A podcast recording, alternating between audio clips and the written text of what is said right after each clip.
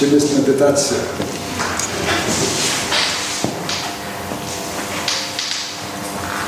Medytacja to, towarzyszy człowiekowi od zarania jego dziejów.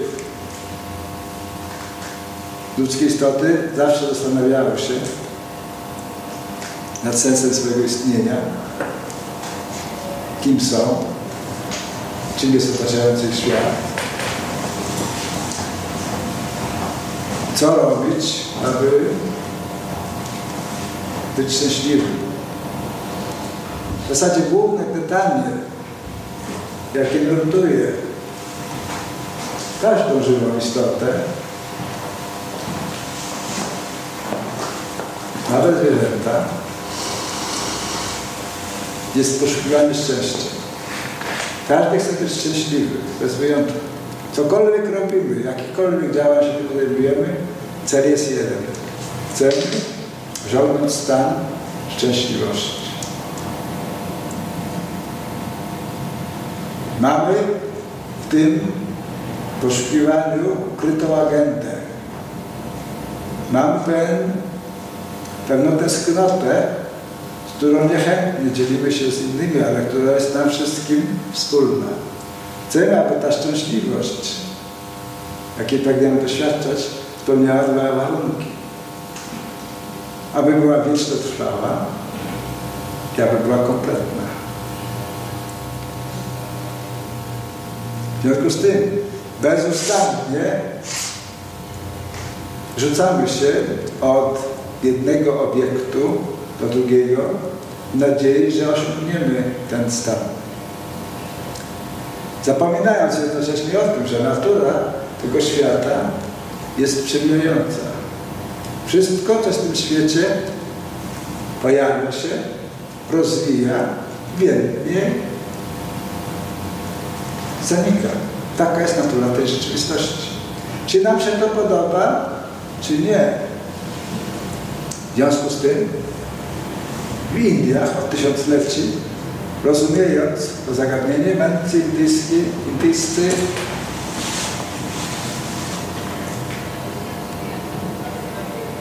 zrozumieli, że szczęście tego typu nie jest możliwe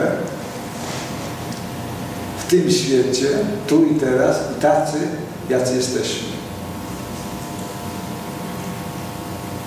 Ten typ szczęścia, który spełnia te dwa warunki, że jest ono pełne i wieczną trwałe, jest możliwe tylko w świecie duchowym.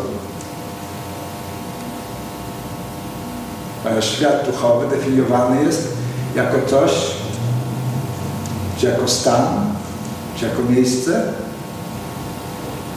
które nie podlega żadnym ograniczeniom, a szczególnie tym dwóm ograniczeniom. Nie jest tymczasowy,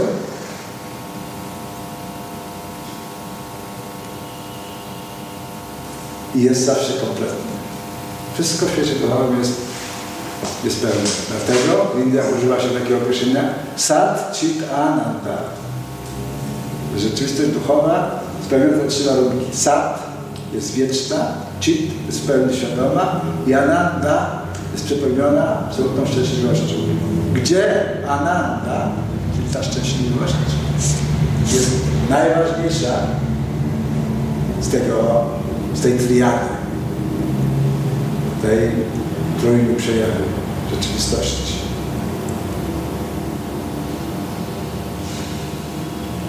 Więc w Indiach na przestrzeni tysiącleci rozwinęło się sześć głównych szkół mistyczno-filozoficznych. To się nazywa Shat Darshana, czyli inaczej sześć szkół. Darshana jest słowo, to znaczy widzieć coś, postrzegać coś, ale również oznacza szkołę, pewną dyscyplinę. Więc to są takie, takie szkoły jak Sankhya Yoga, Vedanta, et cetera, et cetera. Te szkoły zajmują się głównie czterema przejawami, jak zorganizować swoje życie, aby być szczęśliwym. bo się nazywają trzy porusza arty, albo trzy, przepraszam, cztery porusza arty, czyli cztery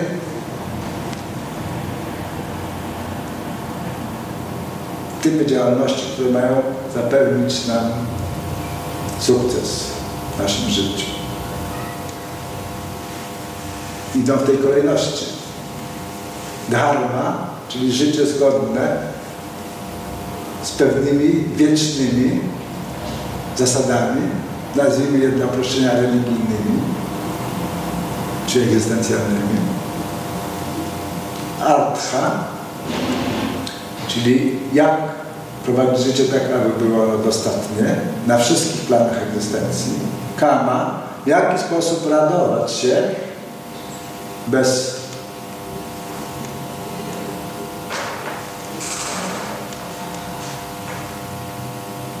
zawierania czegokolwiek innym, czyli bez, yy, bez krzywdzenia innych. Oraz moksha, jak osiągnąć wyzwolenie z koła powtarzających się narodzin i śmierci.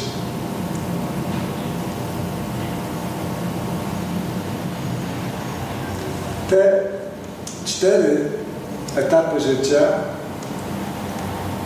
te cztery podejścia do tego, jak żyć, jak przeżywać swoje życie. To dawało esencję całej filozofii indyjskiej, bez względu na, na kierunek. pięćset lat temu w zachodnim Bengalu pojawił się Krishna Chaitanya Mahaprabhu.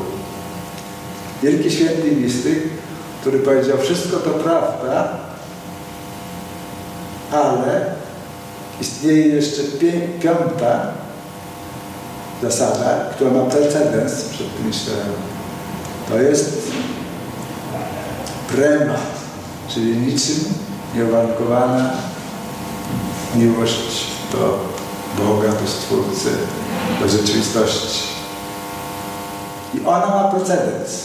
Czyli ten, kto praktykuje ścieżkę takiej bezwarunkowej miłości,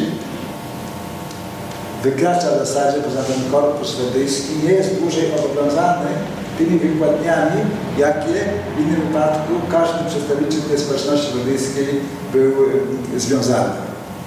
Trzeba wykonywać określone rytuały, trzeba użyć w określony sposób, aby zapewnić sobie dobrobyt w tym życiu i w następnym.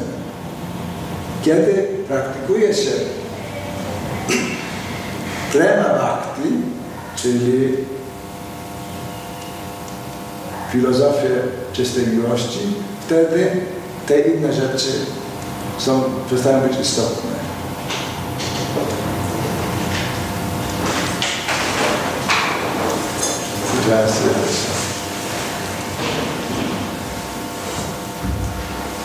Prema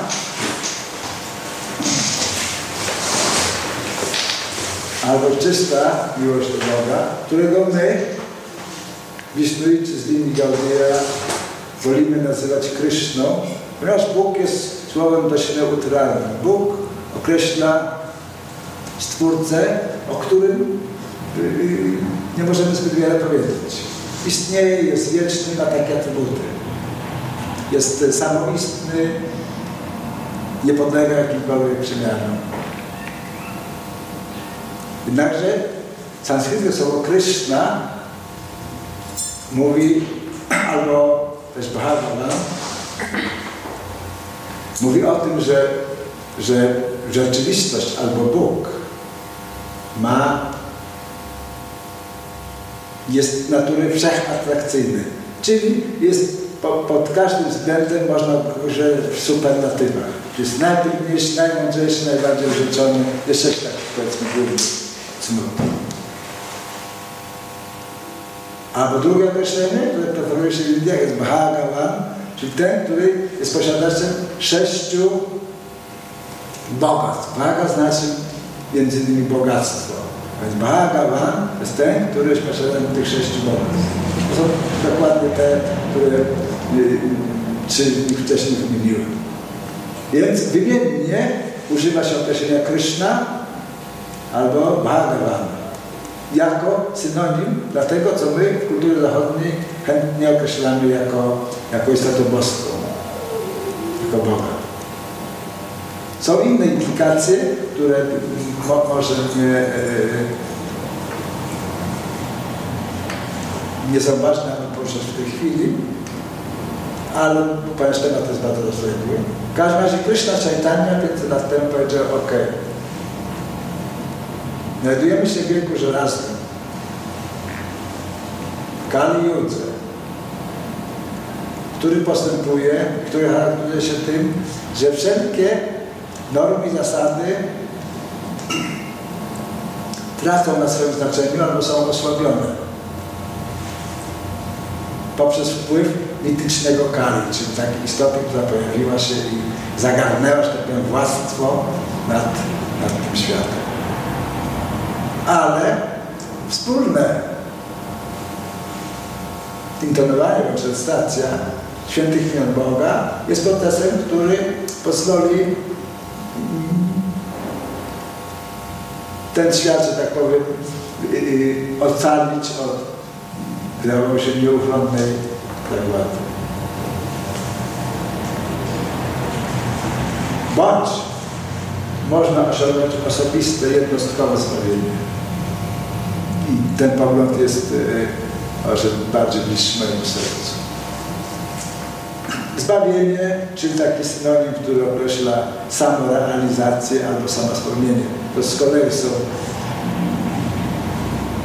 słowa określające to, że ktoś egzystuje w pełni świadomości, poczuciu swojej wieczności i w pełni szczęścia. Jak powiedzieliśmy na wstępie, nie jest to możliwe w tym świecie. W związku z tym mędrcy indyjscy opracowali na przestrzeni tysiącleci pewne techniki medytacyjne, ponieważ wszystko traktuje o naszym umyśle. Wszystko sprowadza się do tej jednej rzeczy, do twojego umysłu. Oczywiście mówimy mój umysł, w związku z tym musi istnieć właściciel umysłu. To nie jest tak, że mówimy ja mózg, mówimy ja myślę, co oznacza, że istnieje właściciel, który nie jest umysłem, który nie jest mózgiem. Mózg należy do kogoś. To jest właśnie to, kim my jesteśmy. To jest to, co filozoficznie określa się jako jaźń albo byt samoświadomy.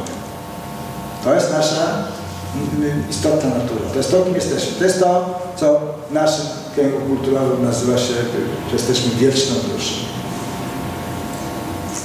Jesteśmy wieczną, to znaczy, że nigdy się nie urodziliśmy, ani nie możemy umrzeć. To jest nasza tożsamość. Jedna jej część. Druga część jest taka, że jesteśmy Jivera Nityananda Krishna Das. W skrycie to oznacza, że naturalną funkcją każdej żywej istoty jest służyć Stwórcy z miłością i oddaniem. Kiedy żyjemy w ten sposób, to nasze życie charakteryzuje się tymi trzema cechami. Mamy poczucie, że jesteśmy wieczni, mamy poczucie posiadania pełnej świadomości, nasze działania są w pełni świadome i przeżywamy swoje życie w pełni szczęścia. A te przeciwności, jakie na życiu spotkają, rozumiemy nie jako przeszkody z różnych bliżej niewyjaśnionych stron, tylko jako błogosławieństwo Boże. Cokolwiek się nam w życiu nie przytrafia, jakkolwiek by to przykre nie było, ostatecznie jest przejawem błogosławieństwa Bożego. Cokolwiek by to nie było. Oczywiście ten typ rozumienia rzeczywistości możliwy jest do osiągnięcia, kiedy ktoś jest na platformie samo zrealizowanej duszy. Czyli innymi słowy, kiedy ktoś wie, kim jest, skąd pochodzi i jakie jest jego przeznaczenie. I działa zgodnie z tą świadomością. Bo kiedy intelektualnie mówimy, że rozumiemy, że tak jest, a postępujemy w swoim życiu inaczej, no jest to świadectwo na to, że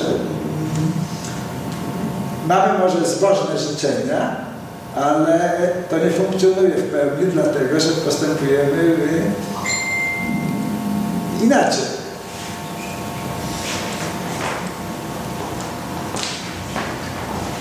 Więc Czajtania Mahaprabhu pięć lat temu dał nam tą piątą Purusza Artę, czyli ten piąty i najważniejszy element przeżywania naszego życia. Czyli rozwijanie czystej miłości do Kryszny albo do Boga. Gdziekolwiek by się on nie znajdował i jakąkolwiek formę by nie przyjął. Ponieważ z założenia, z definicji, Bóg jest wszystkim, jednocześnie jest wszędzie, wszystko może, nie ma dla Niego żadnych ograniczeń, czas ani przestrzeń nie stanowią żadnych przeszkód. Natomiast my, żywe istoty, będąc Jego częściami i odłącznymi, mamy również te same jakości, ale różnica między nami a Bogiem jest taka, że Bóg posiada te cechy bez żadnych ograniczeń, one są wymienne, a więc Bóg widzi swoimi uszami, a słucha swoimi oczami. Tak? Jeden zmysł spełnia rolę wszystkich innych jednocześnie. W świecie duchowym wszystko jest możliwe. W świecie materialnym tak się nie dzieje. Tylko za pomocą oczu możemy widzieć i tylko za pomocą uszu możemy słyszeć, odbierać dźwięki, et cetera. W związku z tym, jako uwarunkowane czasem i przestrzenią istoty, mamy to ograniczenie. Poza tym, materialna energia, albo technicznie, jak się to mówi, Maja, jest jedną, jedną z wielkich sił, którymi posługuje się Bóg, nazywana również Shakti, ma moc kontrolowania tych żywych istot małego rozmiaru, jakim jesteśmy. Jednakże nie ma ona mocy kontrolowania Najwyższego Pana. Na tym polega różnica między, między duszą, która jest natury wieczna, a jej źródłem, czyli Kryszną, albo Bhagavanem, albo Bogiem, jak chce, który nie podlega kontroli ze strony Maji, ze strony iluzji. Teraz Bhakta, to jest inny techniczny słowo, co oznacza czciciela.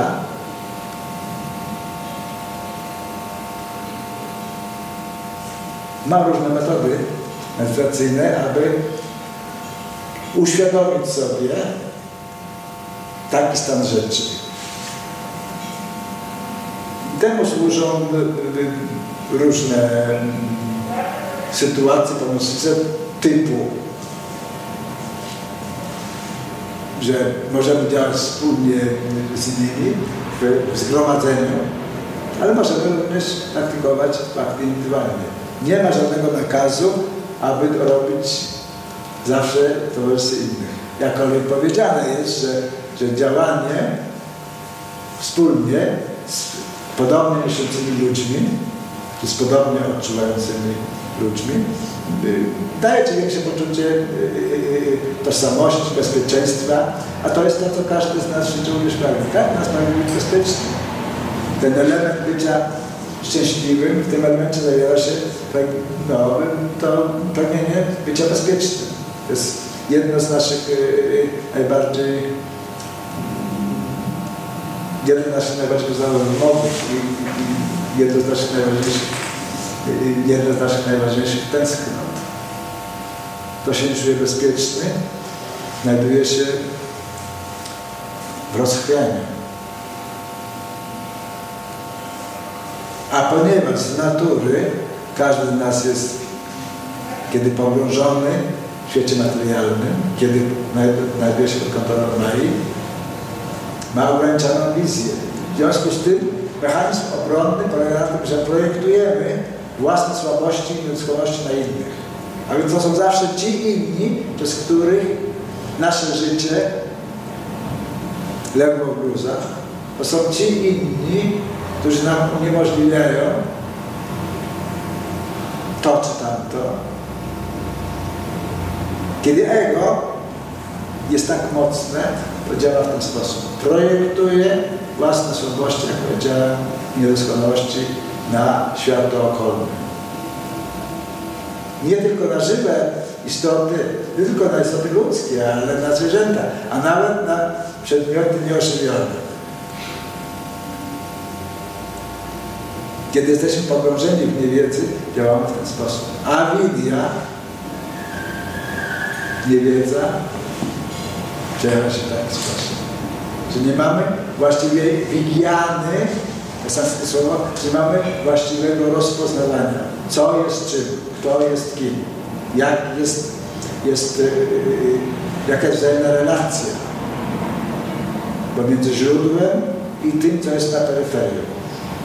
Będąc w ignorancji, uważamy, że jesteśmy źródłem, że znajdujemy się w centrum, podczas gdy nasza właściwa pozycja jest znajdowanie się na peryferii. Źródłem jest Kryszna albo Bóg. Kiedy mamy tą świadomość, czyli kiedy działamy zgodnie z tą świadomością, wszystko w naszym życiu jest harmonijne,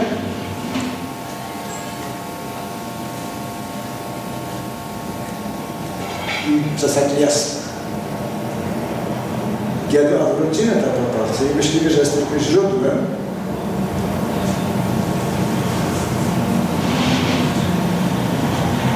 wtedy mamy poważny problem. Wiele problemów w rzeczywistości.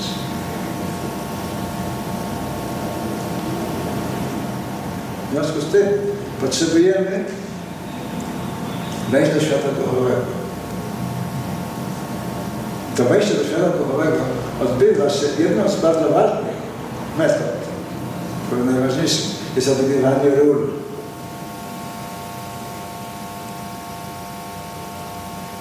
Ponieważ nie widzimy rzeczywistości taką, jaką jest, w związku z tym samozrealizowany guru, samozrealizowany mistrz, niejako będąc pośrednikiem pomiędzy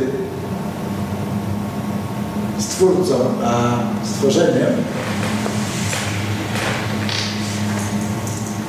może nam ukazać pewne formy naszej duchowej postaci. I wtedy praktykujemy zgodnie z tymi zaleceniami. Są różne elementy w tym. Jest to jedna z metod. Bardzo ważna. Polega na odgrywaniu ról. Co prowadzi do tego, że początkowo przyjmujemy a priori, że tak jest, wierzymy w to, że tak jest, ale nie mamy żadnego aparatu, abyśmy mogli to sprawdzić. Śraddha, czyli mocna wiara, jest absolutnie najważniejszym pierwszym elementem. Bez śraddhy, bez mocnej wiary nic nie możemy w życiu duchowym zrobić. Nie ma takiej możliwości.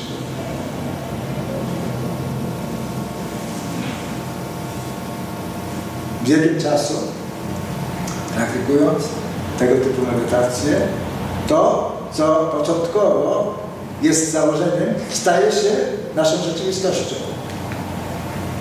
Wchodzimy naprawdę do tego świata. Odnajdujemy się w nim. On staje się rzeczywisty. Nie jest to jakaś iluzja kolejna, tylko jest naszą wewnętrzną prawdą. Cały szkopuł w tym, że to nie jest tak, jak wielu sobie myśli, że można to udowadnić naukowo. Nie można tego udowadnić naukowo za pomocą tych metod, jakich posługuje się materiałem naukowym, dlatego że ten proces jest subiektywny. Odbywa się w twojej świadomości.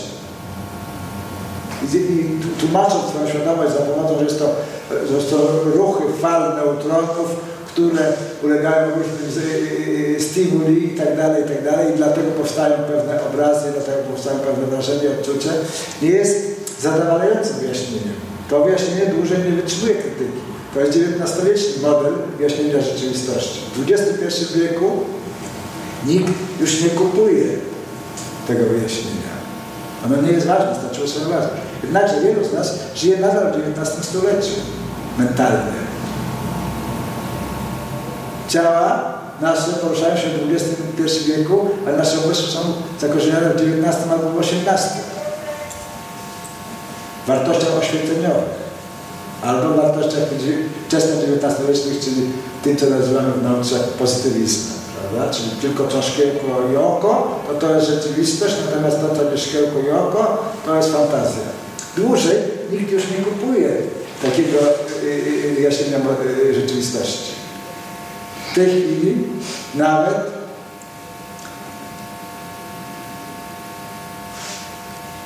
większość naukowców przyznaje, że, że są obszary, których nie rozumieją i do których nie można dostać się za pomocą tradycyjnych metod, jakie pochodzą, powiedzmy, z, z tej epoki pozytywistycznej.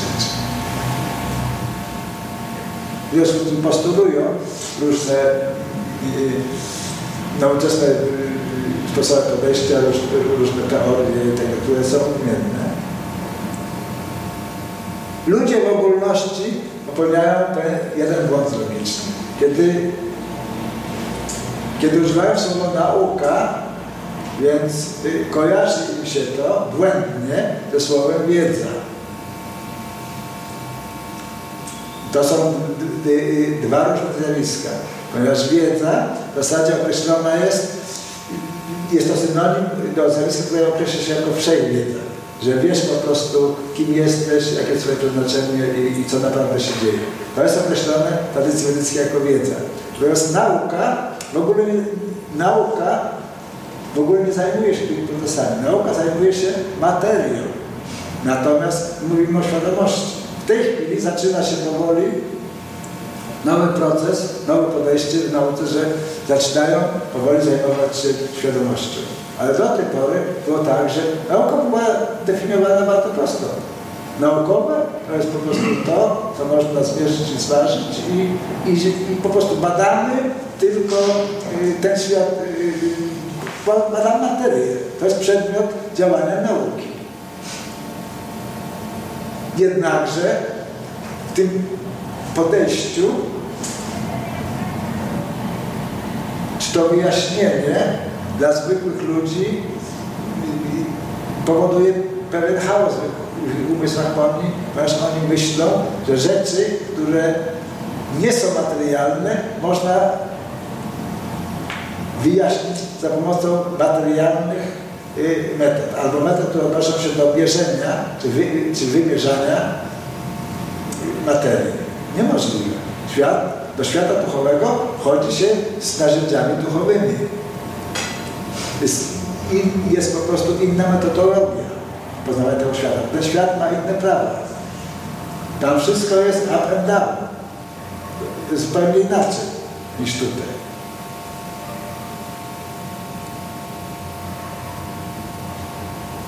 Więc świat szczęścia, duchowej równowagi, możliwy jest osiągnięcie za pomocą pewnych praktyk medytacyjnych, które mają na uwadze przemianę naszej świadomości, alchemiczną przemianę. Co w praktyce oznacza, że twój sposób postrzegania rzeczywistości, twoje życie, twoje postępowanie się zmienia. W taki sposób, że możliwym staje się odczuwanie tych trzech elementów, o których mówiliśmy wcześniej, czyli poczucia wieczności własnej egzystencji, świadomość tego, że, że jest się świadomością po prostu przyjaźnią, oraz to, że szczęśliwość jest naszym naturalnym stanem.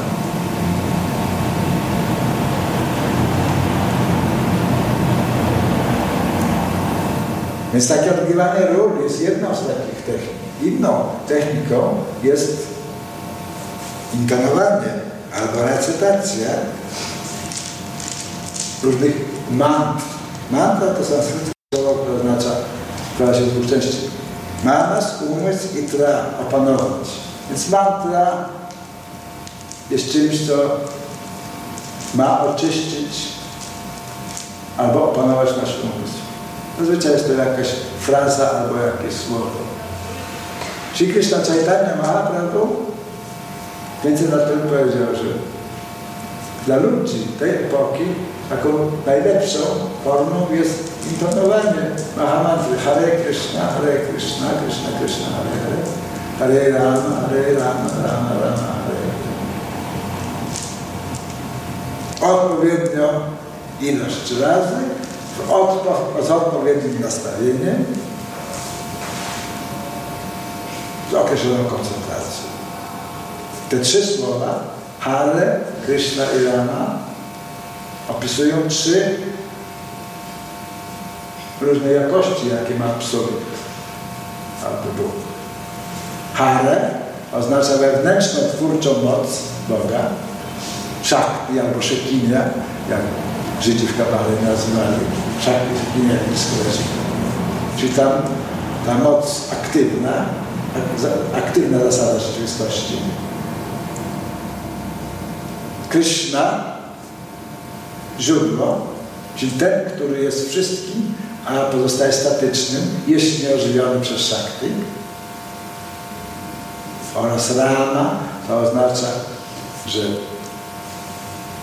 Hare Krishna razem w połączeniu dają Rama, dają szczęśliwość.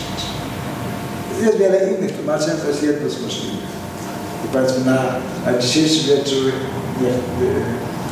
to wystarczy. Hare Krishna i Rama. Więc te trzy dźwięki, te trzy słowa dla wtajemniczonego, kiedy medytuje, kiedy mówi Hare Krishna, nie jest jakimś mamrotaniem, coś niezrozumiałego, tylko Hare Krishna, Hare Krishna, Krishna Krishna, Hare Hare, Hare Rama, Hare Rama, Rama Rama, Hare Hare. Jednocześnie medytuje on o tych cechach absolutu.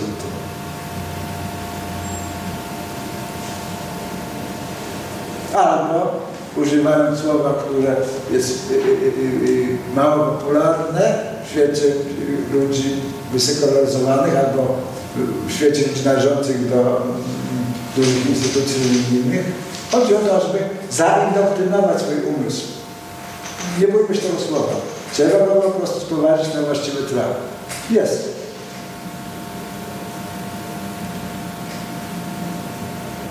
Jesteśmy indoktrynowani, każdy jest bombardowany wiadomościami od wieczora do rana, przez całą noc.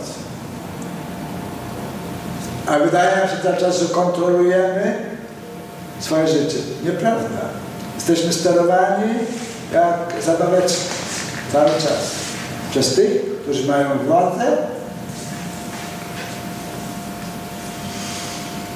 i środki. Cały dzień polega na tym, że Pani ma spowodować, że my siedzimy, że wybory, które dokonujemy, są naszymi własnymi. Na tym polega cały tryb. Podczas gdy tak nie jest, jesteśmy po prostu manipulowani. Po prostu tym. Hare Krishna, Hare Krishna, Krishna Krishna, Hare Hare, Hare Rama, Hare Rama, Rama Rama, Hare Hare. Polega na tym, aby się nie dać manipulować dłużej, tylko aby opanować umysł, który z natury jest ruchliwy. I ten umysł ma jeszcze inną cechę, której musimy być świadomi. Umysł może być przywiązany tylko do jednej rzeczy za każdym razem. Więc albo Krishna, albo trzy kilo marchewki w sklepie.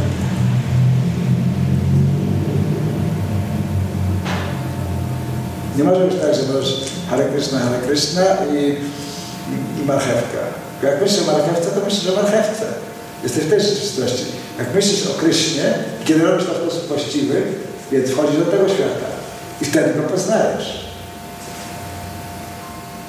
To jest natura umysłu. Dlatego cała technika medytacyjna polega na tym, ażeby uczynić ten umysł skoncentrowany na jednej rzeczy za każdym razem. Okej, okay. Jeśli idę do sklepu i kupuję marchew, więc idę po to, aby kupić marchew. Myślę o marchew. Wtedy jestem, mam moc w swoim działaniu, mam szakty, mam energię. Kiedy chce wejść do świata duchowego i intonuje święte imiona Hare Krishna i Rama, więc wtedy rozmyślam o Hare, o Krishna i o Ramie, a nie o tym, że jest coś do kupienia za trzy godziny. Bo wtedy nasza medytacja nie jest efektywna, jest po prostu stratą czasu i, i, i, i nie prowadzi do żadnego rezultatu. A nawet jeśli wykonywana, ponieważ się kierownicę, może być szkodliwa. Dlatego, że umysł staje się bardziej rozbiegodany i, i, i zdezorientowany. Dlatego powiedziałem, że praktyki duchowe muszą być wykonywane pod kierownictwem eksperta. Jak w każdym innym zawodzie. Musimy się nauczyć czegoś, nauczyciela i później dostajemy papier. Jesteśmy kwalifikowani, że możemy tę pracę wykonywać. I wtedy nasze działanie jest uważane jako kompetentne. W innym wypadku jesteśmy określani jako no, partacze. Takie ładne się myśli określenie. Mistrzowie i partacze. Partacz czasami był lepszy niż mistrz w wykonywaniu takiego zawodu, ale brakowało mu tej bumagi, brakowało mu tego papieru. W związku z tym cech albo gilda pilnowała swoich interesów i partacznie wpuszczano do średniczego miasta. Trzymano ich poza murami. Tylko mistrz mógł wejść do środka do miasta i, i uprawiać tam swoje rzemiosło. Nawet jeśli był gorszy, a takie były zasady. Więc w podobny sposób w świecie medytacji, aby być efektywnym, radzi się, aby przyjąć inicjację, czyli wtajemniczenie od samozrealizowanego mistrza duchowego i odkrywać prawa duchowe, studiować je pod jego kierunkiem. Rozumiejąc, że bez tego przewodnictwa będziemy się pomagać pomocy. Ten, kto ma wystarczającą pokorę, może tego uczynić. Ten, który myśli, że jest centrum, nie jest w stanie tego uczynić.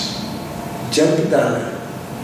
Dlatego, że chce sam zrobić wszystko. A pewnych rzeczy sami nie możemy zrobić, bo już nie mamy umiejętności.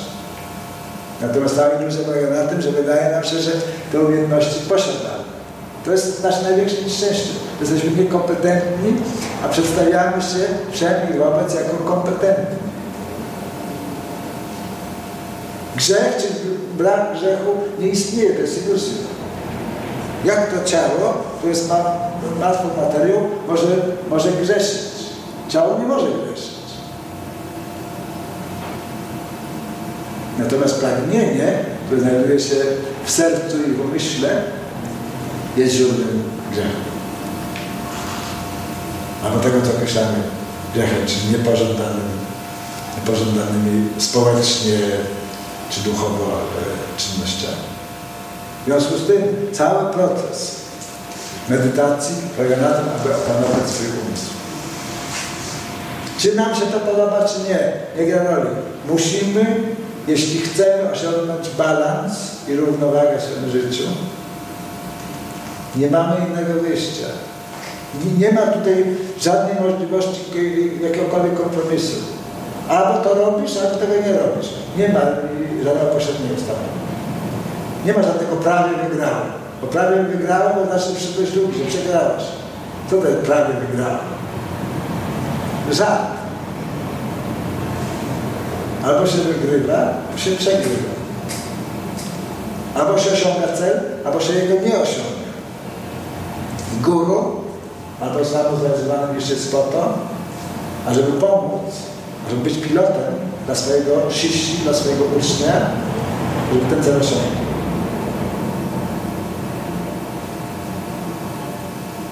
Oczywiście ten guru musi spełnić określone wymogi, które są opisane w pismach objawionych. I wtedy jest kwalifikowany, aby być przewodnikiem duchowym dla niego.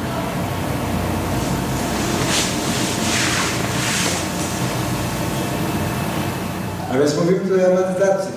Nie mówimy o, o żadnej religii. Hare Krishna jako religia mnie zupełnie nie interesuje. Tak samo jak nie interesuje mnie jakiekolwiek inne wyznanie. Wyznania mnie nie interesują, interesuje mnie prawda. Interesuje mnie, co mówi Kościół, interesuje mnie to, co mówi Jezus, jak postępuje, do czego nawołuje. To jest dla mnie ważne. Kochaj bliźniego swego jak siebie samego. To jest prawdziwa nauka. Wreszcie niedzielne pogaduszki są politycznie uwarunkowane, społecznie, et cetera, zwyczajowo, et cetera, et cetera. Nikt nie robi, jaka to jest tradycja.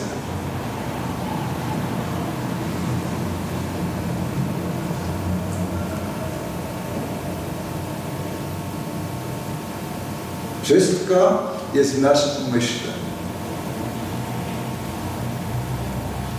Co sobie myślimy?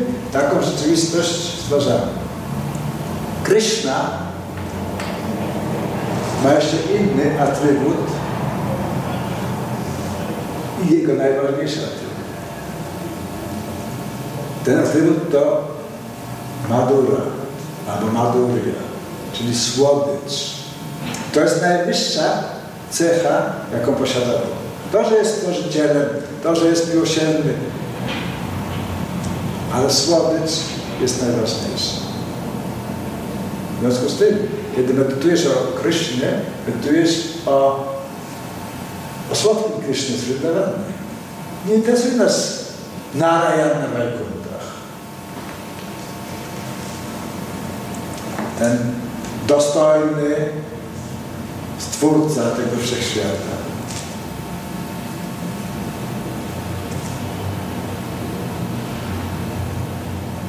Nie ma relacji. Wszystko traktuje o relacji. O umyśle i o relacji to są dwie rzeczy, które są najistotniejsze w procesie samorealizacji. Zrozumieć, że relacja jest niezbędna i że miłość może tylko zaistnieć tam, gdzie jest relacja.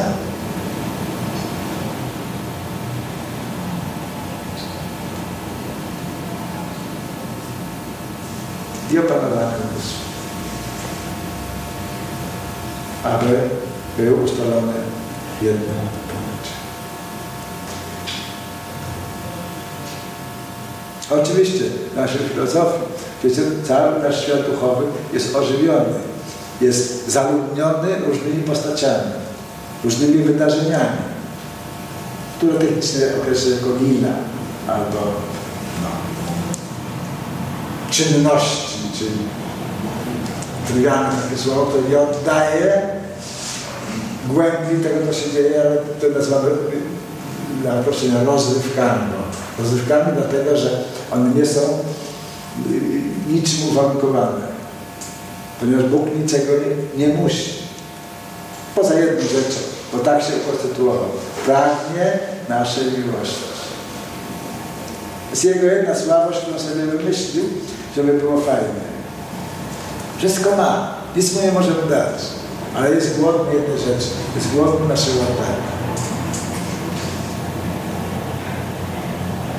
Jeżeli jesteśmy gotowi mu je okazać, wtedy w grę wchodzi, wchodzą pewne prawa życia duchowego. Najpierw pojawia się prawo grawitacji. Widząc oddanie swojego czciciela,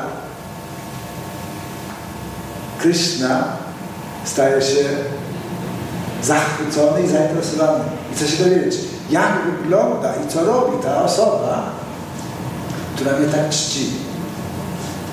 Innymi słowy, Krishna grawituje w kierunku swojego czciciela. Pragnie go poznać. To jest pierwsze prawo życia duchowego. Drugie prawo jest prawem odwzajemnienia. Krishna, albo Bóg, pragnie odwzajemnić miłość swojego czciciela.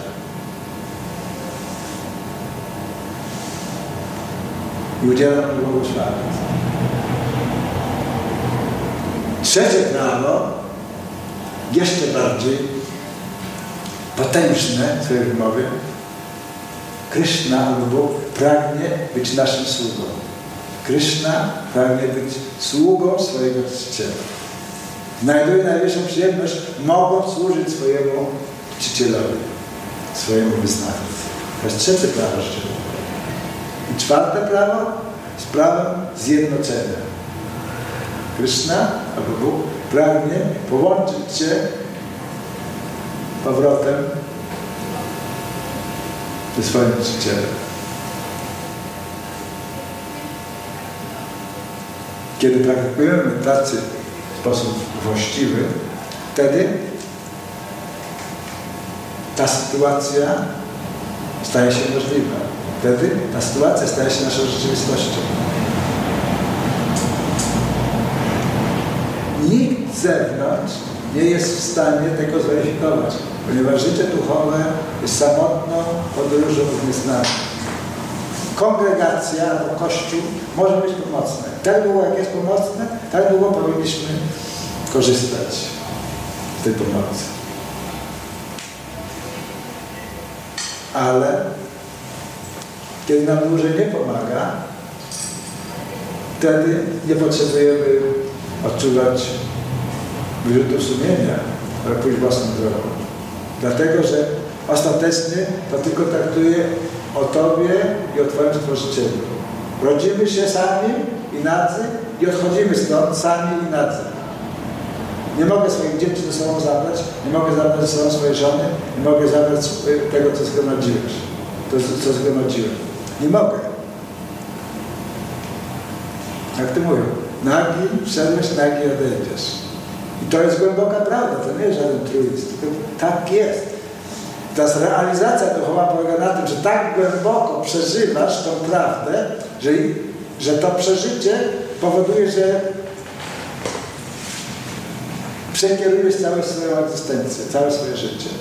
Ono stanie się inne. Bo kiedy tylko powtarzasz to ustami, a nie masz tego głębokiego, głębokiego przeżycia, wtedy nic się nie dzieje. Wtedy jesteś tak zwanym wierzącym człowiekiem. Chodzisz do kościoła i wierzysz. W mniejszym czy większym stopniu, ale to jest oparte po prostu na zbożnym życzeniu. Nie ma w tym głębi przeżycia, ponieważ każdy z nas w zasadzie jest powołany do tego, aby zostać mistrzem, aby zostać mistykiem. Prawdziwi wyznawcy to ci, którzy są mistykami. To są ci, którzy są skoncentrowani na tej jednej myśli. Jakkolwiek nie określają swojego Stworzyciela, czy go nazywają Kryszną, Bogiem Ojcem, cokolwiek, to na tym musi być ten, to, ta, ta, ta totalna koncentracja. No, ale aby ona była możliwa, to najpierw trzeba poznać obiekt swojego oddania. W związku z tym musimy studiować pisma objawione. Musimy studiować Szastrę po to, żeby poznać, kim jest Kryszna, jakie ma przejawy, jak jest ubrany, jak wygląda, et cetera, et cetera.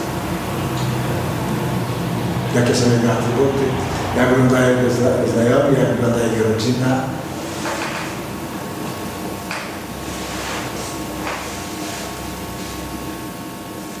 Zadanie na całe życie. Te studia jednocześnie z intonowaniem świętych imion, które nas oczyszczają. Hare Krishna, Hare Krishna, Krishna Krishna, Hare Hare Rama, Hare Rama.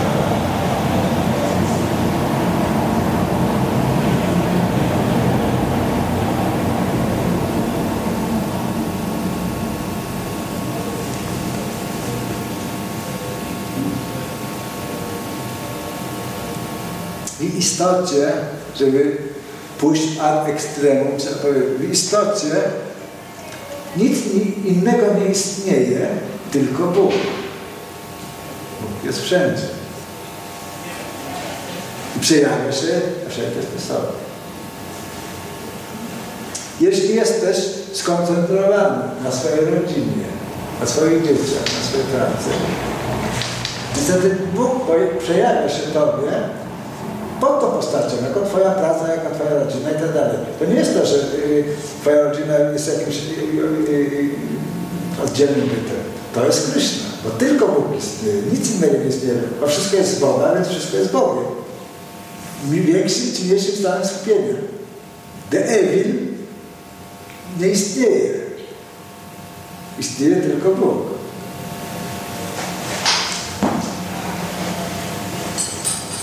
Ale jeśli skoncentrujesz się na nim, to wtedy otrzymasz jego wizję takim, jak on naprawdę jest. W innym wypadku postrzegasz jego różne iluzoryczne, czy ich iluzoryczne formy, takie jak rodzina, społeczeństwo, wydarzenia itd. Ale kiedy koncentrujesz się na Krysznie i na jego wiecznych rozrywkach z jego wiecznymi towarzyszami, wtedy postrzegasz go takim, jakim jest naprawdę. I to jest cel Bhakti Yogi. Być w towarzystwie tego Kryszny takim, jakim on w rzeczywistości jest. I odbywa się to, tak jak powiedziałem, w ten sposób, że zapoznajesz się stopniowo pod kierunkiem guru z tym, kim, jakie są przejawy Kryszny, kim jest Kryszna, jakie są jego przejawy. I wtedy, jeśli masz szczęście i łaskę,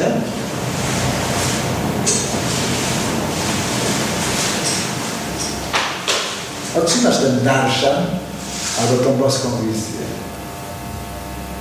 Będziesz ten świat, on się stanie twoją rzeczywistością. Nie ma innej drogi. Jeśli ktoś chce spotkać Krishnę, musi myśleć o nim dzień i noc.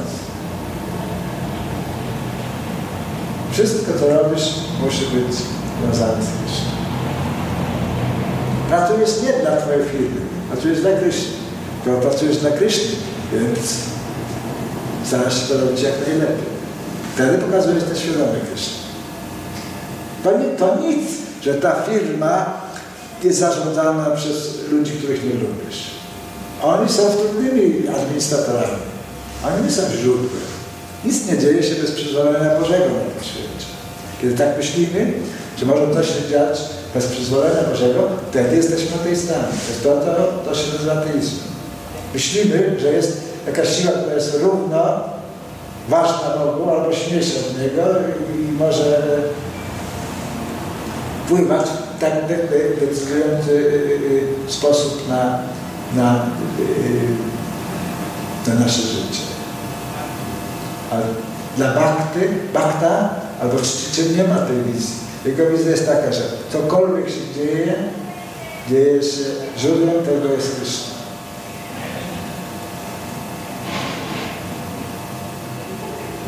To tak jak w naszej tradycji, taka historia o, o bitwie pod Kurukshetrem.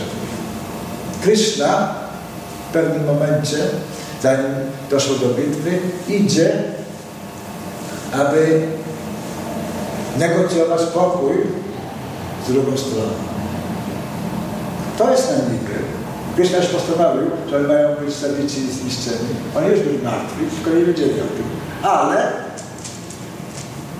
po to, aby sprawić przyjemność swoim czcicielom, Krishna wykonuje ten akt. Że idzie i usiłuje negocjować jakieś warunki, powiedzmy, honorowego, honorowego rozwiązania tej całej sytuacji. Ale naprawdę Krishna tak nie chce. Bo się bawił po to, ażeby rozwiązać tą sytuację.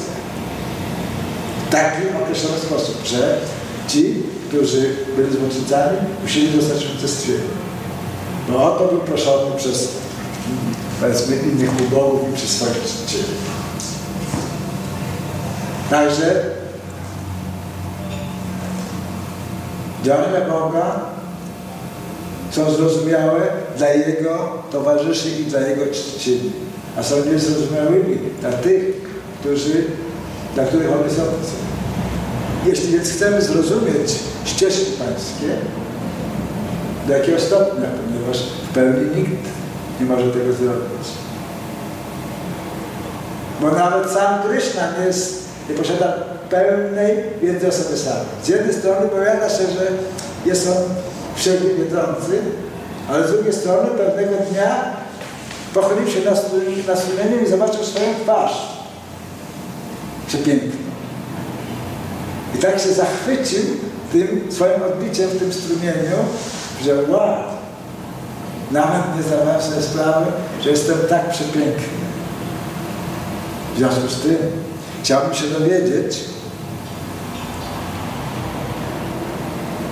jak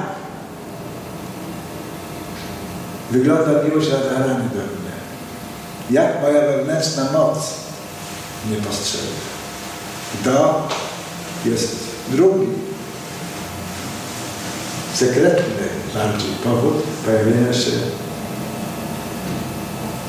Chaitanya Mahaprabhu pięćset lat temu. Pojawił się po to, żeby swoim zachowaniem, tym bezustannym poszukiwaniem Kryszny, nastroju Radharani, pokazać nam, jak my powinniśmy się zachowywać.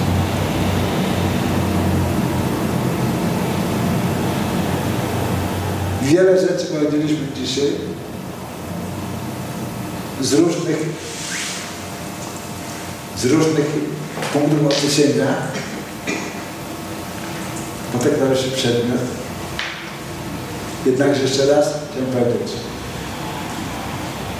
Twoje pragnienie pełnego i absolutnego szczęścia ma absolutną justyfikację, jest uzasadnione, ale musisz zrozumieć, że nie jest to możliwe w tym świecie. Musisz wejść do świata duchowego i w tym świecie duchowym to jest możliwe. I w pewnym momencie, kiedy osiągniesz ten stan samospełnienia, wtedy zewnętrzne i zewnętrzne przestanie istnieć. Ponieważ w istocie istnienie zewnętrznego jest iluzją. Byt jest jeden. Ale dopóki jesteśmy podzieleni, dopóki na, nasz umysł jest rozbiegany, to istnieje ta dychotomia tych dwóch przeciwieństw. Dobro i zło. Ten świat i tamten. Zło i dobro. Piękna i brzydota. To są jedynie percepcje wynikające z, yy, z niedoskonałości na, yy, naszych, naszej wewnętrznej realizacji. W istocie egzystencja jest jedna, Bóg jest jeden, wszystko jest jednym. Ale dla wiecznej rozrywki Boga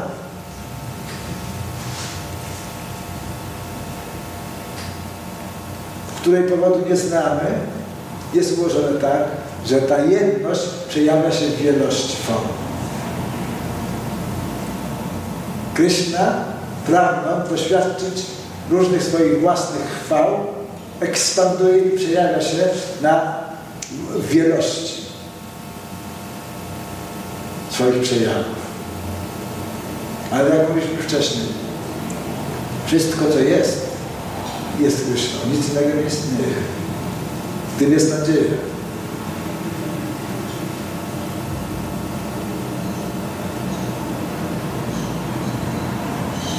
I jeszcze jedna. Bóg pojawia się zawsze, aby sprawiać przyjemność swoim życiu.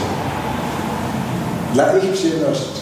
Nie ma innego żadnego powodu. Nawet jeśli Szastra mówi, że pojawia się po to, żeby karać złoczyńców i nagradzać dobrych, to jest wstór, to jest wtórne. To nie jest istota jego przejawu.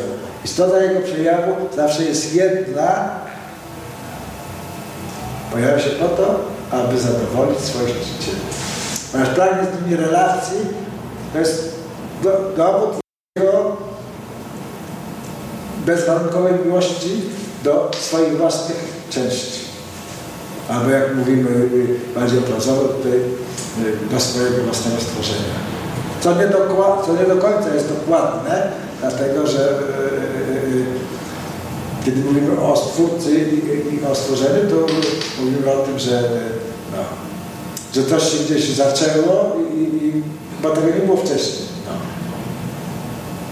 To, to nie jest logiczne filozoficznie, dlatego że że my jesteśmy emanacjami albo ekspansjami częściowymi Kryszny. ponieważ dusza jest, jest wieczna, więc nie może być stworzona.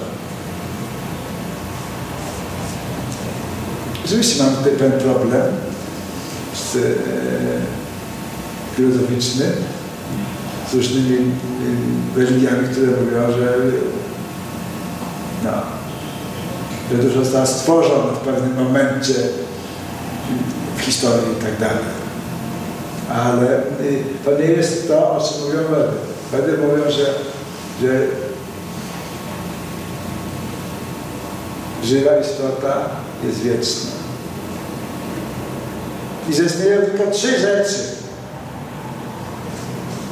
Bóg, żywe istoty i maja, czyli materia. Nic innego nie istnieje, te trzy.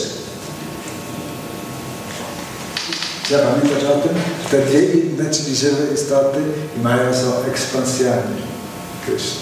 Czyli w istocie, wracając znowu już do tego, co mówiliśmy wcześniej, w istocie istnieje tylko Kryszna. Glory, glory, alleluja. Nie ma powodu do niepokoju. Jeśli rzeczywiście chcesz być szczęśliwy, więc musisz podjąć ten proces medytacji o Krysznie, polegający na tym, że notujesz o relacji Kryszny z Jego towarzyszami, o Jego cechach, o Jego atrybutach.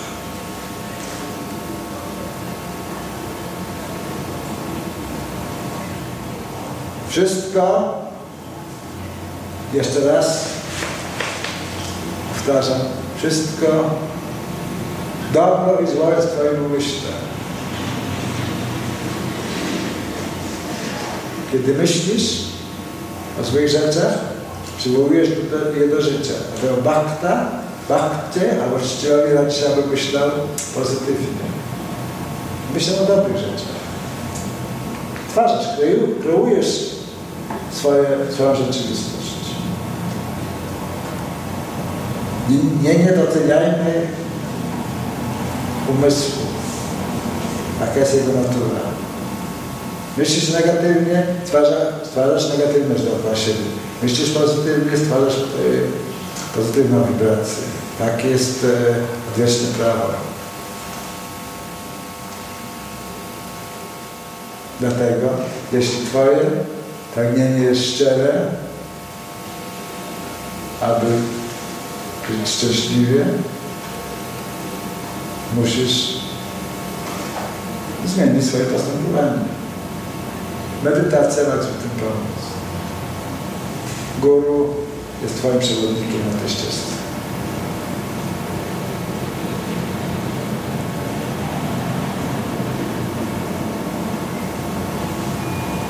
Myślę, że na chwilę obecną było wszystko, co chciałem powiedzieć. Jeśli ktoś ma jakieś pytania, to chętnie postaram się odpowiedzieć. Ja mam takie pytanko. Na samym początku wspomniałeś o sześciu atrybutach Pana Boga i czy mógłbyś je wymienić i łatwo odpowiedzieć?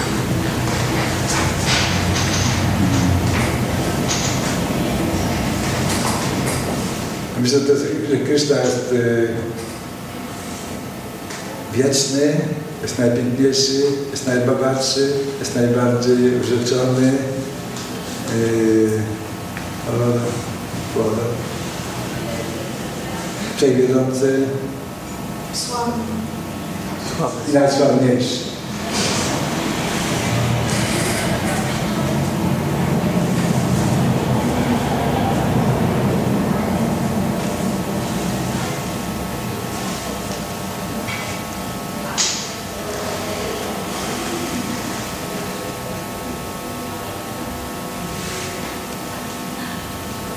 Jakieś inne pytania na temat tego, co mówiliśmy?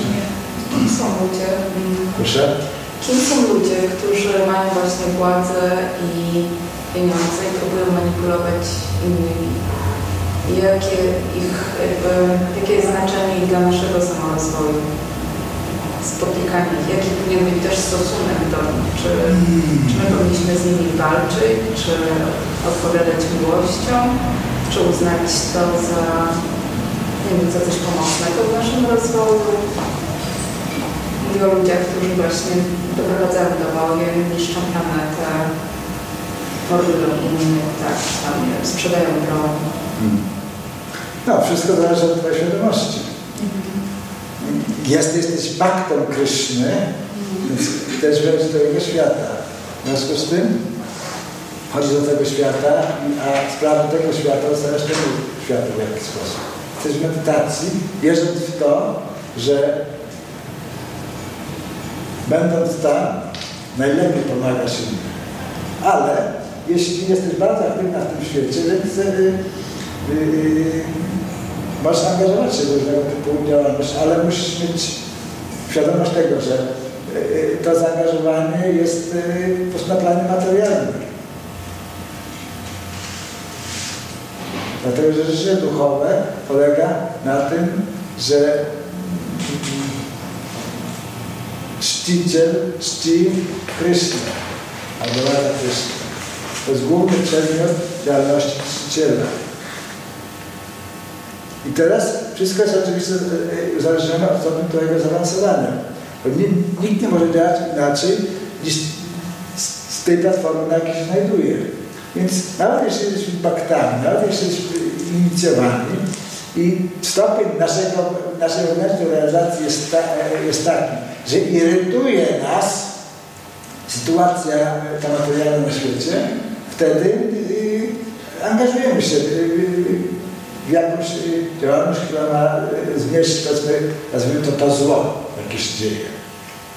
Ale kiedy jesteś zaawansowany baktą, więc rozumiesz, jak mówiliśmy wcześniej, cokolwiek się dzieje, nie dzieje się bez zgody Kryszny, trudny do zgryzienia orzech często.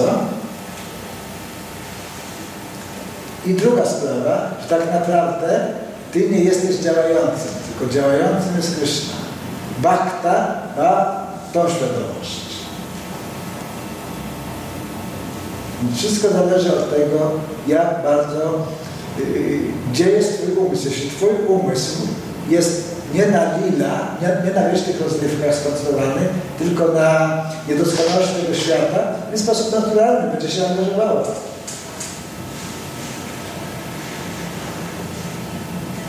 Najlepszy sposób, jak potrafisz. Kim są ci ludzie?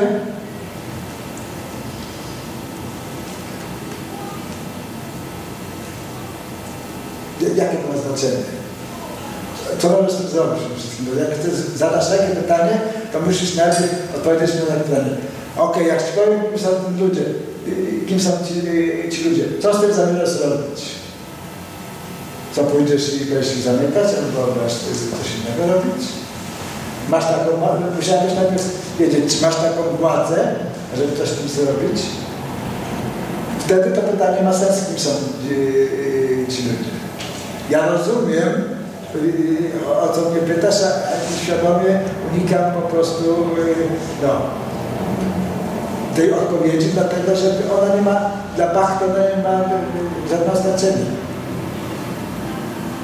Dlatego, że kiedy jesteś Baktą Kryszny, twoją sprawą jest samorealizacja i samospełnienie. To jest twój najpierwszy obowiązek. Rozwinięcie Kryszna Premy. To jest, oczywiście, jak definiujemy Kryszna Premy, więc jako Baktinka możesz definiować, że, że okazanie miłości dla Boga będzie to, żeby weź tego obozu skontrolować i, i, i no, czy na światło dzienne ich odrostwa e, przywodzić i demaskować, et cetera, et cetera. Można tak rozumieć też Kryszna Prema, ale to nie jest ta Kryszna Prema, której nauczył Pan Chaitanya. My jesteśmy przede wszystkim uczniami Sri Chaitanya Mahaprabhu. I Chaitanya Mahaprabhu przyszedł i dał dwa sposoby działania w życiu. Zewnętrzny poprzez, poprzez naprawianie zła, poprzez intonowanie wspólne z innymi, w harinamach, na ulicach wszystkich miast i wsi, świętego imienia, wierząc, że to jest najlepszy, najbardziej skuteczny sposób, aby zapobiegać złu, ponieważ ludzie się staną czcicielami po prostu poprzez, poprzez intonowanie świętych imion, przestaną działać w sposób niewłaściwy. Jest to ten wewnętrzny powód, dla którego pojawią się czytania. Więc wtedy odpowiedzią w zasadzie właściwą odpowiadanie było, że no, powinnaś zebrać, jak masz tą wiarę oczywiście, no, gromady podobne sobie ludzi, chodzić na ulicę, śpiewać Hare Krishna, Hare Krishna i wierząc mocno, że, że moc świętego imienia jest tak potężna, że będzie oczyszczać tę sytuację. Ale jest ezoteryczny powód pojawienia się Chaitanya Mahaprabhu. To jest, aby się rozumiała Krishna Prem. A Krishna Prem oznacza specyficznie medytowanie o rozrywkach Rady i Kryszny w towarzystwie Gopy. To jest to, i, i, i, co, to jest to, czym powinien zajmować się Bhakta. W innym, w innym wypadku jesteś, jesteś po prostu, y, y, oddaje się działalności altruistycznej, naprawiasz ten świat i no, oczywiście jest wielu Bhaktów, którzy to robią również, ponieważ ich świadomość jest na tym poziomie, że oni uważają, że no, nie wolno tego świata zostawiać sobie samemu, że trzeba po prostu yy, yy, oponować się przeciwko temu. Mój sannyas guru Panarindma Maharaj jest jedną w takiej postaci, która organizuje wszelkiego rodzaju unie, kongresy, związki, które yy, mają na celu poprawę yy, no, sytuacji na tym świecie. W związku z tym idziesz tam, idziesz do takiego guru, który cię nie likwiduje. Jeśli tobie leży blisko na sercu, żeby naprawiać ten świat, i szukasz takiego guru, który ma taką likwidację. My wierzymy ze swojej strony, że, że kiedy będziemy medytować o wewnętrznych rozrywkach Rady i Kryszny, to jest to najwyższa forma dobroczynności dla tego świata. Mocno w to wierzymy. A poza tym wiemy o tym, że to jest cel naszej egzystencji. W związku z tym zostawiamy te y, działania dla tych, którzy są y, no, bardzo zamartwieni tą sytuacją, powiedzmy, w tym świecie zewnętrznym. No, więc musi po prostu, warunka jest tak jak w Delfach. Jak ktoś przychodzi po poradę, to tam był taki napis. O, to, jest, to jest punkt startowy całego twojego życia duchowego. Poznaj samego siebie. Takie było zawołanie przed, przed wyroczną delfińską, prawda? No, innymi słowy, musisz wiedzieć, kim jesteś. A jak wiesz, kim jesteś, to wiesz, co masz robić. No. I teraz oczywiście siastra mówi ci, kim jesteś. Pismowie wręcz mówią, że jesteś Jivera Nityananda Krishna Das. Jesteś wiecznym, rzeczy każda dusza jest wiecznym sługą Kryszny. I że twoim naturalnym stanem jest służysz z miłością i oddaniem. I że najwyższą formą tej służby jest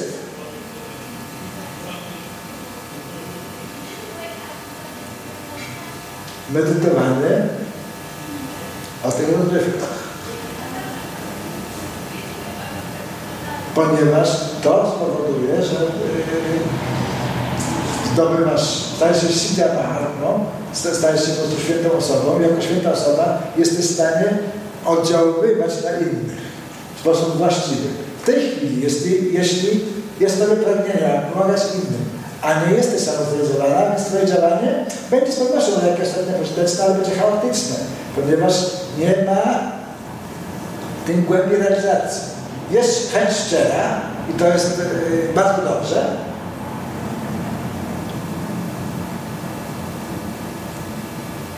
jest trochę dobrych jakości, też bardzo dobrze, ale to jest to wszystko, co jest. W związku z tym twoje działanie musi być świadome. Możesz pomagać w ten sposób, ale musisz być świadoma ułomności twojego pomagania. I musisz działać z nadzieją, że okej, okay, to małe, które robię, będzie przydatne i jest potrzebne światu i tak dalej. Ale musisz mieć tą świadomość, że, że nawet, mimo że ty to robisz, to i tak w konsekwencji ty nie jesteś działającym, tylko działający to jest Kryszna przez ciebie. W takim stopniu, w jakim jesteś jego świadomy. I to y, może powodować, że możesz y, całkowicie śmiało zająć się y, tym, taką działalnością. Moja rzeczywistość jest trochę y, inna, ponieważ ja jestem bardziej introwertykiem i no, ja się świetnie nadano, powiedzmy, do, do, no, do zapytania sztora, prawda, gdzie, gdzie misia do bliski siedzą i wierzą, że mocą swojej modlicy zmieniają ten świat, prawda? Wszystko zasadza się na tym, w co i jak wierzysz, jak mocno wierzysz, nawet nie w co nie jest tak istotne, tylko jak mocno. Ponieważ, jak Jezus powiedział, wiara może przynosić wpływ, ale ten fakt posiadania tej wiary musi zaistnieć. Jeśli jej nie ma, to twoje działania będą w jakiś sposób korzystne dla świata, ale one będą po prostu reprowaniem, to są pewne rzeczy, które nie zmieniają sytuacji w sposób zasadniczy. Dlatego, dlatego jeśli ktoś uważa się za, za czciciela yy, yy, Czajtani, za jego naśladowcę, więc powinien studiować jego życie, patrzeć, co robi pan Czajtania. I naśladować jego zachowanie. Taka książka, powiedzmy, mamy tutaj yy, bardzo ważna, która formowała moje życie w dużym stopniu, która odegrała wielką rolę, to jest no, o naśladowaniu Jezusa Chrystusa, to nasza krępis. Gdzie, prawda, autor przekazuje swoje codzienne medytacje, swoje modlitwy do, do, do, do Matki Bożej i no, w jaki sposób ma swoje zachowanie zmieniać i tak dalej. Ponieważ wszystko chodzi o cała, czy wierzysz w Chrystusa, czy wierzysz w Jezusa, jeśli nie zmieniasz swojego zachowania, to jest psuna buty. Wiara bez uczynków jest martwa.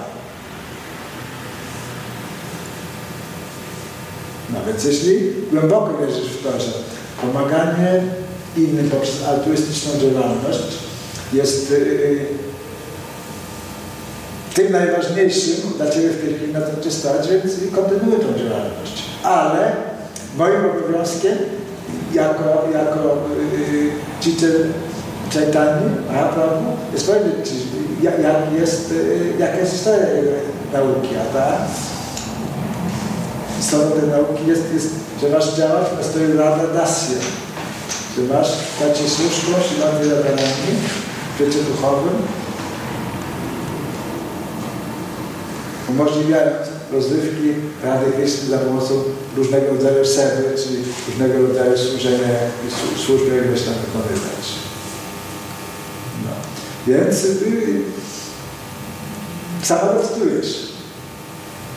No więc jeśli chcesz pracować w tym świecie, więc pracujesz w tym świecie i ta praca będzie osiągnięta po prostu na, na wielu żywotów, być może, czy nie wiem. Moja wizja jest inna. Moja wizja jest taka, że yy, ja nie chcę tu wracać więcej. No bo to jest, też nauka Czajtani Mahaprabhu.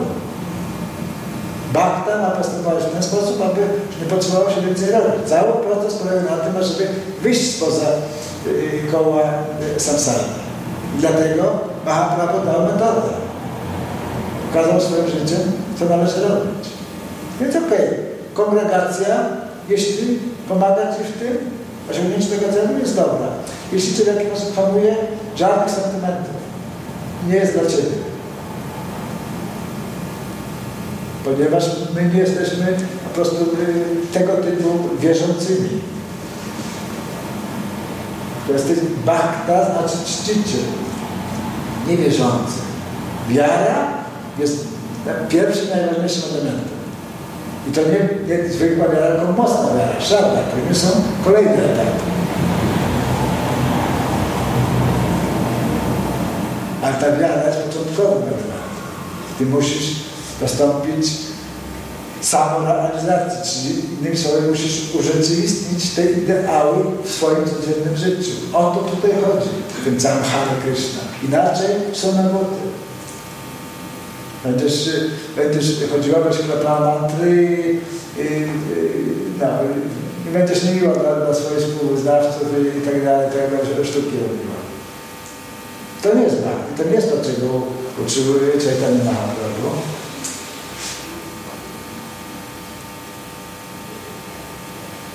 Dlatego jestem w tym miejscu, w którym jestem. z moją legendą mogłem być przywódcą polskiej jachty i skąd. Bo w końcu jestem założycielem tego wszystkiego w jakiś sposób. Ale nawet, nawet mnie nie szanują. Szanują to jak dzisiaj, że ktoś wysyła mi, jak wiesz, wywiad, tam pokazaliśmy film, który dostał wywiad, to puścił na tam dodatkową, to wtedy a tam pisze, że patrz tam, ale tak, nie co?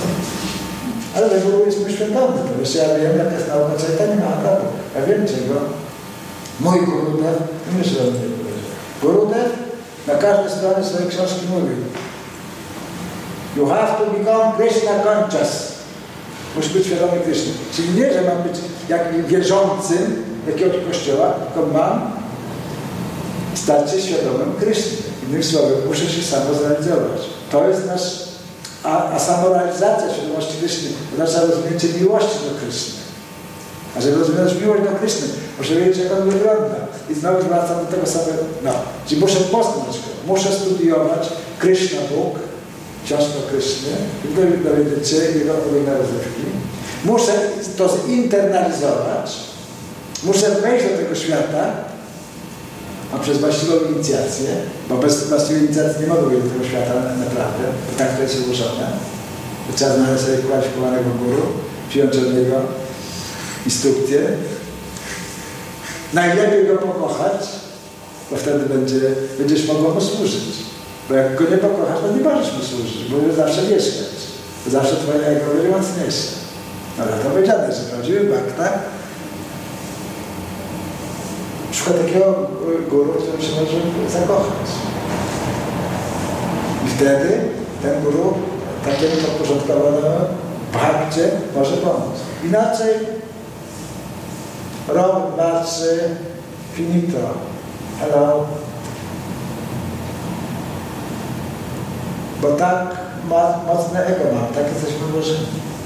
Dlatego Kryszna mówi Bhagavadgita, pośród tysięcy zwykłych ludzi jeden zostanie joginem, pośród tysięcy takich joginów jeden zostanie zaawansowany, pośród tysięcy takich jeden zostanie bardzo zaawansowany, pośród tysięcy takich bardzo zaawansowanych jeden może włożyć na naprawdę moją naturę. Taka jest gradacja, tak jest stopień trudności. Ale nie przerażajmy się tym opisem. Dlaczego to nie miałobyś być ty? Skąd ten pesymizm? Dlaczego brak wiary we wspaniałość i miłosierdzie Kryszny? Namo Mahamadanyaya Krishna Prema Pradayate. Krishna ja Krishna Chaitanya Nammego Rupuśamaha. Modlimy się codziennie. Modlitwa Rupa swojego, kiedy spotkał Chaitanya, powiedział: o, Chaitanya Mahaprabhu, ty jesteś samym Kryszną.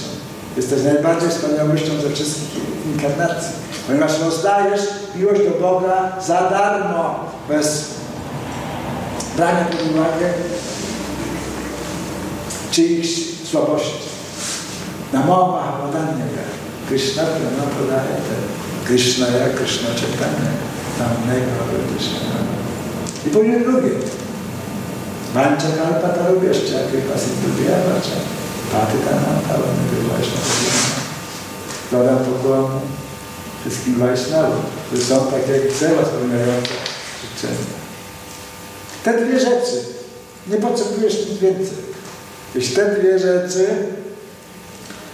staną się esencją twojego każdego dnia, rozwiązałeś wszystkie problemy. No problem. Wtedy medytacja nad rozrywkami przyjdzie automatycznie sama z siebie. Tylko te dwie modlitwy muszą być przeżyte. Dlatego też taki kod Neymna to jest taki kod zrealizowany, czyli przeżyte wewnętrznie. No, w każdej... No... W każdej komórce twojego ciała i w całym twoim jestestwie.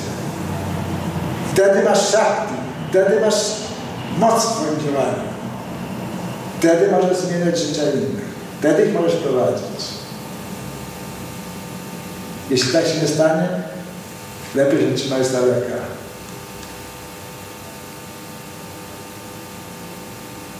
Nie oddalaj kogoś, kim nie jesteś.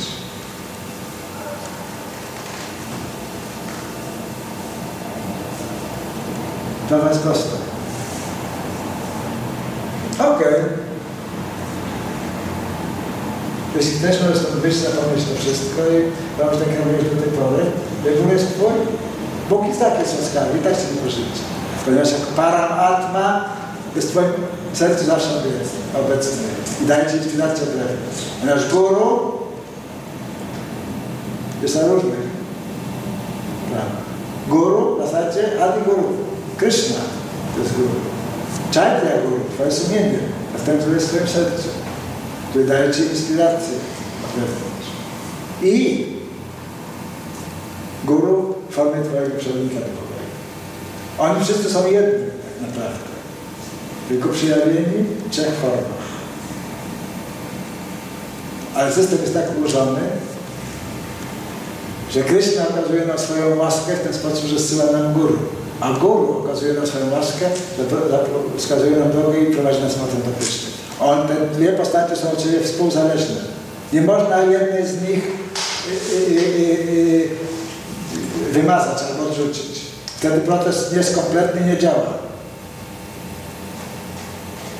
Innymi słowy, ażeby doprowadzić zdanie ad extremum, guru jest Krishna. Krishna jest guru. Ale to musi być wewnętrznie przeżyte. Wtedy może służyć takiemu guru z miłością i oddaniem. Wtedy rozumiesz, że służysz takiemu guru z miłością i oddaniem, służysz Krishna. Jeśli nie, twoja służba będzie kulała. No, będzie taka, no, ten będzie czasami, nie będzie, zależy tego, jak się czujesz. Bhakta, który jest zainspirowany, nie ma problemu z mantrowaniem swoich ludzi i tak dalej. Wow, to jest osobisty kontakt. Krishna, Hare Krishna, Hare Krishna, Krishna Krishna, Hare Hare. Hare Rama, Hare Rama, Rama Rama, Hare Hare.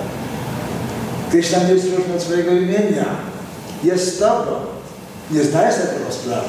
To wygląda jak imaginacja, ale to jest fakt. Albo kupujesz koncepcję, albo nie. Jak kupujesz, nie ma problemu. Wtedy jest tylko mało i mało, mało i mało. Nie chcesz skończyć. Jesteś sobie niezadowolony, że o, tylko tyle dzisiaj zrobiłem. Nie jest taki do tej pory, że a, jeszcze pięć rund yy, do skończenia. To jest w drugą stronę. Wow! Dlatego muszę już skończyć. Dlatego się najbardziej egzaltowani aktorzy mantrują bezobstawnie. Nawet jak już nie na koralach, tam się nadal język i usta poruszają, bo, bo nie mogą zatrzymać tego, tego procesu. No. Decydujesz sama. Kim chcesz być, jak chcesz żyć. Okej? Okay. Jakieś inne pytanie? Wszyscy są oświeceni, wszyscy wiedzą, co robisz. Bóg dla pochodzenia. Dobrze, zapraszam na, na konsumpcję praszadam. Praszadam jest pokarmem.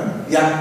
Sądzę, bo tak powinno być, przygotowanym z miłością i oddaniem, i oddaniem ofiarowanym dla Kryszny, w związku z tym nieróżnym od niego. Innym słowem jest to sakrament, którego się, który, którego się nie spożywa, który się honoruje.